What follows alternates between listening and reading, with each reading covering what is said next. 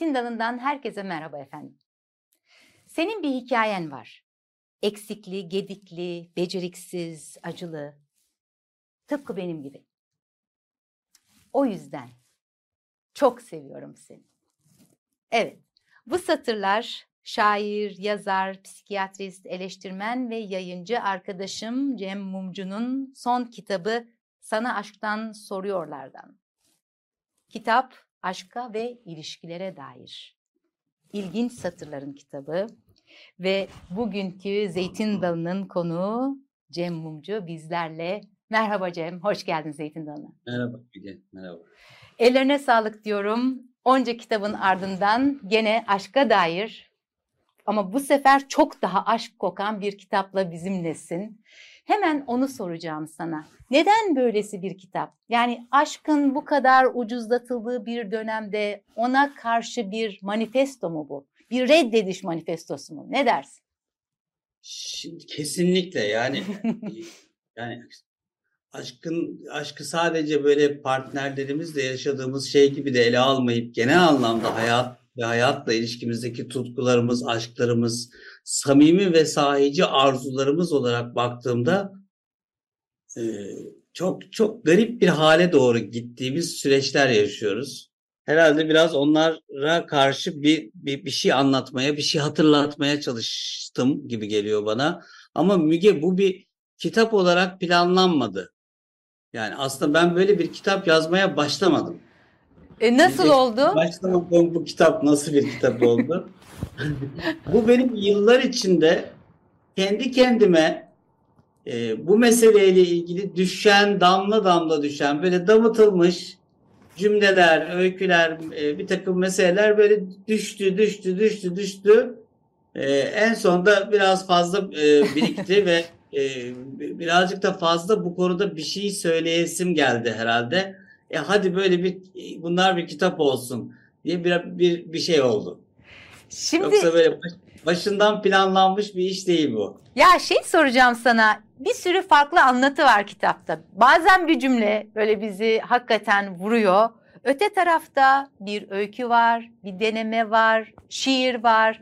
Bunun nedenini merak ediyorum. Yani şunu mu demek istiyor acaba Cem Mumcu bize bir psikiyatrist olarak? Ya aşk hepsidir bunların arkadaş rahatlayın.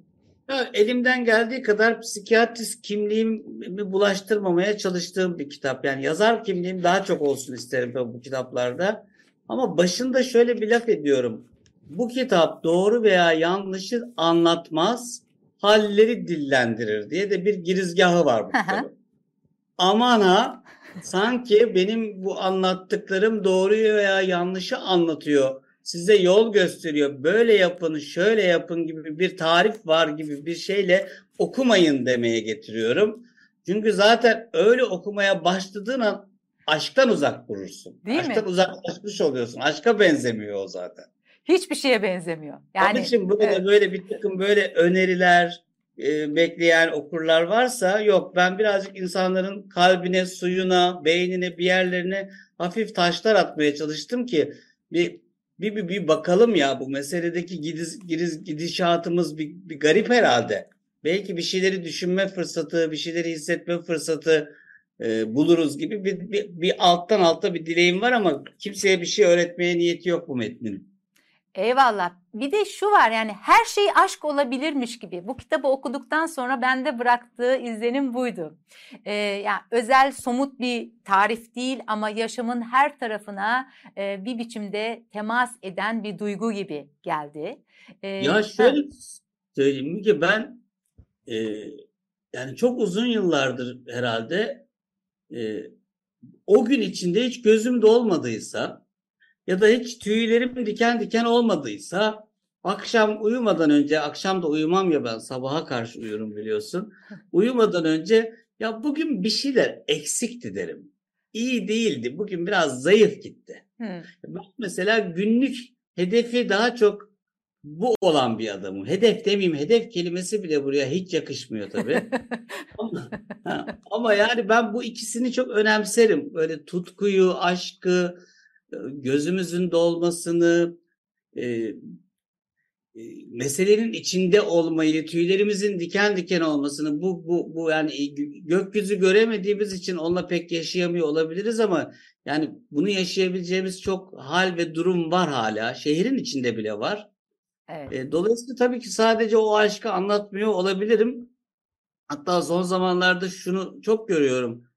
Yani hayal soruyorum insanlara. Hayalin ne? Arzun ne? Müge çoğu insan artık arzularını ve hayallerini göremez hale gelmiş durumda. Çünkü aslında herkes ya survive ediyor ya da hedef koymuş. Hı. Şimdi bunu yapmam lazım, şunu yapmam lazım. Daha çok para belki kazanmam lazım. Daha çok bilinmem lazım. Belki daha çok görünmem lazım gibi yani çağın bir takım halleri var üzerimizde. Bunların içindeyken bir şeyin aşkına düşmemiz de çok zor. Yani şöyle hatırla. Bizim edebiyatla meşgul olduğumuz ilk yılları hatırla. Hatırlıyorum Cem. Evet. Kurguyla ilişkimizdeki o hali hatırla.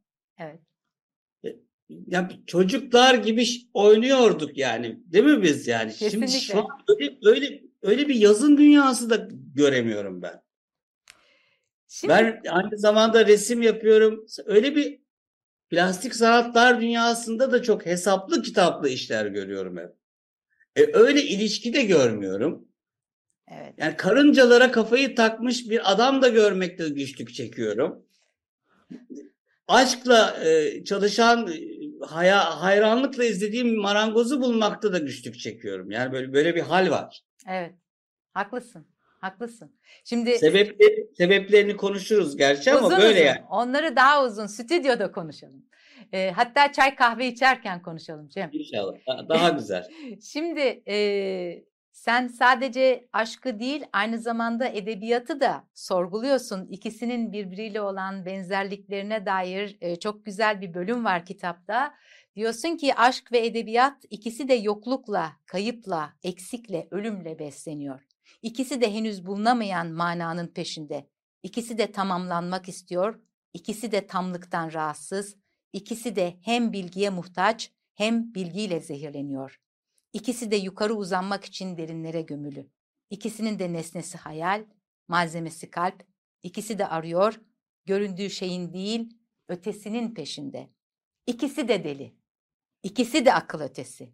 İkisi de coşkulu, ikisi de tehlikeli, ikisi de mutlu, ikisi de mutsuz, ikisi de acıya teşne, ikisi de hesapsız, ikisi de tedbirsiz. Evet, şimdi bunu aç bakalım. Edebiyat ve aşkın flörtleşmesine nasıl bakıyor Cemil'ciğim? Bunun ötesinde.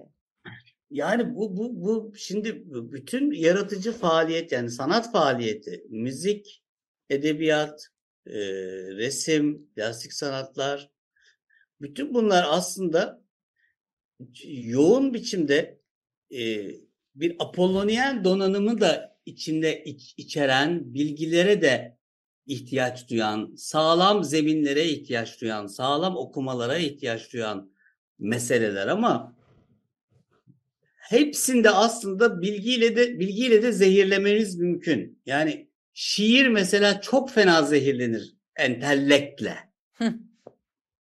Ee, resim çok zehirlenir entellektle. Roman çok zehirlenir entellektle. Öyle, roman o değildir çünkü. Romanın derdi o değildir.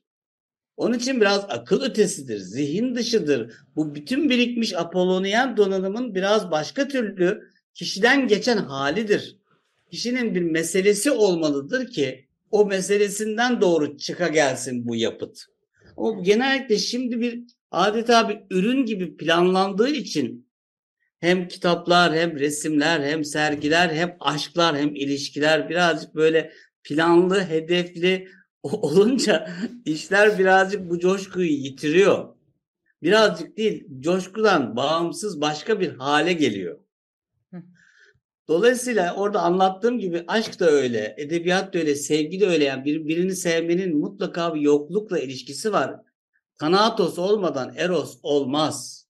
Yani bizim ölümlülük bilgimiz olmasa aşk yaşayamayız. Ölümsüzler aşık olamazlar.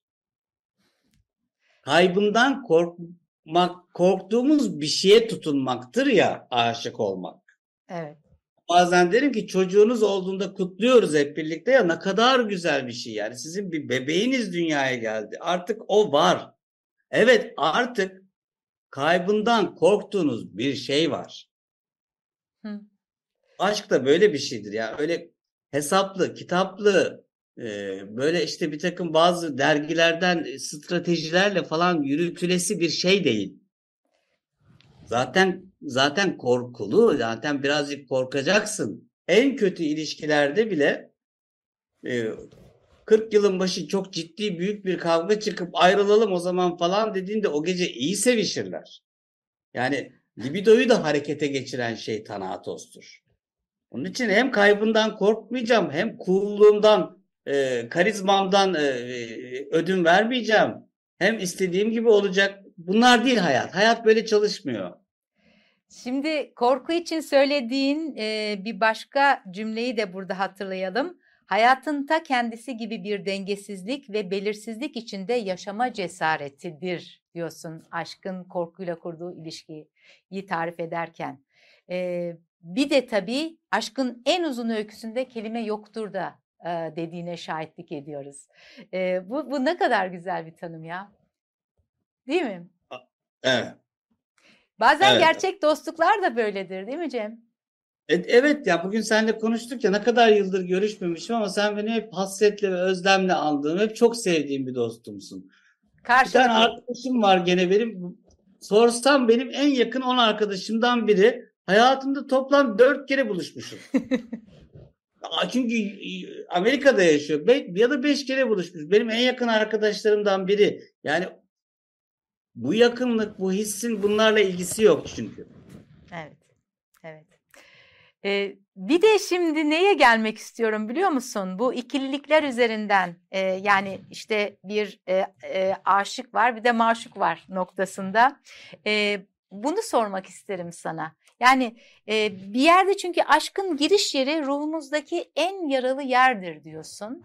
Ve sanki aslında aşık olmak için kendimizle debelenmemiz gereken bir yerden bahsediyorsun. Kendimizle yüzleşmekten e, bahsediyor olabilirsin gibi geldi bana. Ne dersin buna? Şimdi Müge aslında hakiki tüm ilişkilerin böyle olması beklenir. Biz genellikle ilişki dediğimiz şeyler karşılaşmalar. Hı. Ee, beraber belki bir şirket toplantısında bir, bir takım hedefler üzerine yürümeler ama gerçek hakiki ilişkinin içinde iki insanın ciddi bir karşılaşması var. O karşılaşmanın içinde bütün çocukluk fotoğraflarımız var. Albümlerimiz var. Bütün acılarımız var. Saçmalıklarımız var. Travmalarımız var. Komikliklerimiz var. Peyle dişlerimiz, saçma yani yere düşüşlerimiz var. Bir sürü hikaye var. Ve benim annem var, benim babam var, karşımdakinin bir anne babası var. Onların da tarihleri var. Onların genetik tarihleri var. Ya inanılmaz iki büyük ordu karşılaşıyor tatlım yani. Anladın mı? anlıyorum. Çok iyi anlıyorum. Bu kalabalık bir şey karşılaşıyor yani. Evet, evet. Bu iyi ele alınırsa tekamül ettirici bir şey. Evet. Müthiş bir çoğulluk aslında. Evet. Çok aslında besleyici yani, bir çoğulluk. Çocuk da öyle bir şeydir. Yani insanlar çocuklarıyla iyi ilişki kurarlarsa kurdukları ilişki terbiye eder çocuk babayı anneyi. Biz genellikle çocuğu terbiye etmeye kalktığımızdan kendimiz terbiye olmaya vakit bulamıyoruz ama aslında terbiye eder. Bu terbiye kötü bir terbiye değil. Tekamül vardır orada. Korkuna da bakacaksın. Mesela narsistik yerimize çok vurur aşk. Çünkü narsistik bir tarafı çok fazla yaralayan bir şey vardır. Çünkü kaybından korkuyorsun. Hı. Bu, bu çok güzel çok, bir hikaye. Çok çok güzel bir şey bu hakikaten. Yani çok güzel onun bir tespit. Onun içinde kal, kal, kalırsan narsizmanla ilgili meselende bayağı bir çalışırsın. E, yoksa kaçarsın. E, aslında aslında kendinden de kaçarsın. Tam da ona geliyorum şimdi. Kendinden çıkmayan uzanmasın aşka diyorsun bize. Kendin, kendinden evet. çıkmayan hatta uzanmasın başkasına diyorum yani. Bravo. Kim aşka hiçbirisi kimseye uzanmasın abi. Ama şu anda da çok bu egosentrizm çok yayılmış durumda yani işte yani burayı çözmemiz lazım. Bir yandan da böyle sürekli iyi olma çareleri arıyoruz. Kaygılarımızın azalmasının yollarını arıyoruz. Mutlu olmak istiyoruz. Ama bütün bunların aynı zamanda nasıl spora gidiyorsunuz, gidiyorsunuz diyerek nasıl da gitmediğim belli ediyorum ama spora gidince e, kaslarınız biraz acıyor. Şimdi kasın gelişmesi için, geliştiğini anlamanız için biraz acıması lazım o kasın. Bu, bu tür şeyler biraz acıtır. Yani öyle o da o da olmasın, bu da olmasın diye değil. Konfor alanımızın dışından çıkıp zorlandığımız bazı şeyler içinde durma cesareti göstermemiz lazım ki tekamül edelim. Hayat anlam kazansın. Ee, bu tekamül edelim dedin ya tekrar bizim ülkemizdeki aşk gerçeğine dönecek olursak aşk yüzünden sevdiğini öldüren e, erkeklerin ülkesi burası Cem. Buna ne diyorsun? Valla iyi bakarsan yani o cümleyi baştan aşağı ele alırım. Ben çünkü orada aşk yüzünden lafının aşk kısmını kopartırım ben. Aşk bir başkasına uzanan bir şeydir. Orada ciddi ciddi erkek olarak yetiştirilmiş ve erkekliği narsistik bir halde yaşayan kişinin kendi narsistik yaralanmasından başka büyük bir aşkla işlenmiş ben cinayet pek görmüyorum. Bunların hepsi narsistik yaralanma. Çok cılız, cılız aşk gibi görkemli değil. Evet. Aşk gibi görkemli bir şey zaten birinin canını alır mı? Canı yanar aşık olan tarafın. Olabilir. Evet. evet. Ama bunlar narsistik yaralanmalar. Bunlar bu erkekliğin şişirilmiş erkeklik halimiz var ya bu ülkede çok fazla. Birazcık da taşıyıcısının bir kısmının da biraz anneler olduğu bir şey bu. Onlar aşk aşk suçları, aşk cinayetleri falan olarak ele alınamaz. Peki sana şunu soracağım edebiyata tekrar dönerek. Ee, neden gerçek aşıklar hep erkekler olarak ya da çoğunlukla erkekler olarak resmedilmiştir sence? Benzeri nedenlerden ötürü ama bir de senden dinlemek isterim bunu.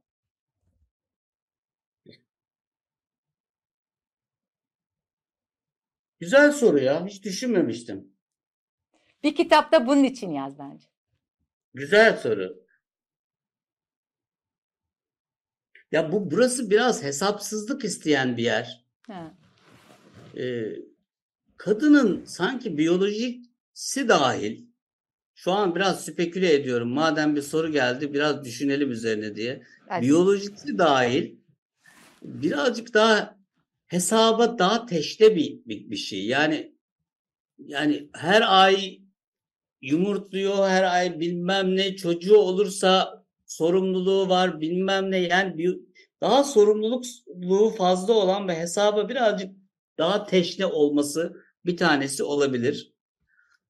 Bir tanesi kadına üst, e, verilen ve dayatılan roller yüzünden kadın kendini o kadar özgür bırakamamış olabilir. Evet. Ya da edebiyat ve sanat da bu bunu yeterince kadınlara vermeyi e, istememiş, içten içe engellemiş olabilir. Alanı kaptırmayayım demiş olabilir. Olabilir. Ama yani e, düşünülesi bir soru, güzel bir soru. Tamam hocam. Bu bir sonraki kitapta beklediğim husustur diyeyim. E, şunu da merak ediyorum aslında. E, 20 yaşın aşkıyla 50 yaşın aşkı arasında sence nasıl farklılıklar olabilir? Aşk bu anlamda yaşlanır mı? e, ya da yaşı var mıdır aşkın? Bana kalırsa yoktur ama yani bir takım e, bireysel özelliklerle daha çok değişir. Ama işte yani biyolojik değişkenler bile aşkın önceliklerini değiştirebilir. Yani çok genç yaşta birisinin daha biyolojik nedenlerle bir şeyini aşk zannetme olasılığı biraz daha yüksektir sanırım. Hmm. E, ama bunları da genellemekten çok korkarım yani. Bir bakarsın ki 50 yaşında adam 20 yaşındaki çocuktan daha çocukça aşık olur. Bir bakarsın 20 yaşındaki çocuk daha matür bir aşk yaşar. Onun için genellemek taraftarı değilim. Ama mutlaka bence sadece yaş değil de o kişinin bütün bireysel meselesi, hayatı, geçmişi, tarihi de çok aşkı nasıl yaşayacağını belirleyen şey. Ya da hatta aşkı yaşayıp yaşayamayacağını. Ya bana nasıl geliyor biliyor musun? Aşk... Aşka düşmek ha. diye bir laf var ya tatlım. Aşka düşülüyor. Kim, Düşüyorsun. Kimse düşmek istemiyor. Kimse hiçbir şeyden düşmek istemiyor şu an ya. Evet hep bu olduğum yerde durayım şeklinde. Yani hani böyle dengem... bir düşme haline karşı bir şey var. Ya çok para ediyorsaydı ne bileyim düşme yarışması varsa düşüyoruz da bunun dışında kimse düş, düşmek istemiyor yani. Nereye düşüyoruz yani? Ya düşme diyorsun da şimdi bir diğer yandan bakıldığında hani yaşı soran biri olarak sormuş olayım. Ee, aslında aşkın zamanı diye e, bir e, noktaya da çekiliyorum sanki ve aşkın zamansız olduğunu hatta şimdiki zamana özel bir teyellenme yaşadığı fikrinde e, kendimi e, ikna etmeye çalışıyorum. Yok senin, çok doğru bir şey söylüyorsun. Ha, senin satırlarında da bu var çünkü. Hani aşk geçmişte biriktirilmiş bütün yoksunlukların yepyeni bir birinde umuda teyellenmesidir diyorsun. E, buna da başka bir kişiyi e, düşünerek diyorsun ama hani aşk başlı başına sanki gerçekten şimdiki zaman demek. Ve o şimdiki ya, zamanın gücü bir metnim var. Bir tek şimdi istediğinde senin olacağım diye başlayan bir metin. Orada diyor ki hatta bir yerden sonra gelecek zamanını şeytanın zamanı olarak tarif ediyor. Metinde evet. diyor sen şeytanın zamanındaydın diyor. Evet. evet. Gele geleceği hesap etmenin iyi şeytanla birleştiriyor. Onun için çok o ana dair bir şeyin içinde olma zaten. Öbürü hesaba giriyor. Bu yüzden Hesaplamaya bu başlıyorsun. E, piyasada hani aşkın ömrü ne kadar gibisinden sorular da çok beyhude oluyor değil mi? Çok korkunç. çok korkunç. Peki bir de diyorsun ki buna da bayıldım. Zihninden soyun, aşk sadece çıplakları kucaklar. E, e, öyle işte tamam öyle yani zihnimiz de çok giyinik ya bizim zihnimiz çok. daha doğrusu zihnimiz bizi çok giydiriyor bunlar zihinsel meseleler benim yani en zor cevap aldığım soruyu söyleyeyim mi Müge sana hayatta? Hadi söyle. En zor. Ne hissediyorsun? Abi ne hissediyorsun sorusuna his veya duyguyla yanıt vermeyi bayağı bir çalışmam gerekiyor insanlarla. Benim İnsanlar hisleriyle yanıt vermeyi bilmiyorlar. Hislerine bakmıyorlar. Genellikle düşünceyle yanıt veriliyor. Ne hissediyorsun sorusuna yüzde 99.9 düşünce yanıtı gelir. Evet, orada da zaten açmaz başlıyor. Evet. Ya peki Cem, bu kitabı kimler okusun? Ne dersin?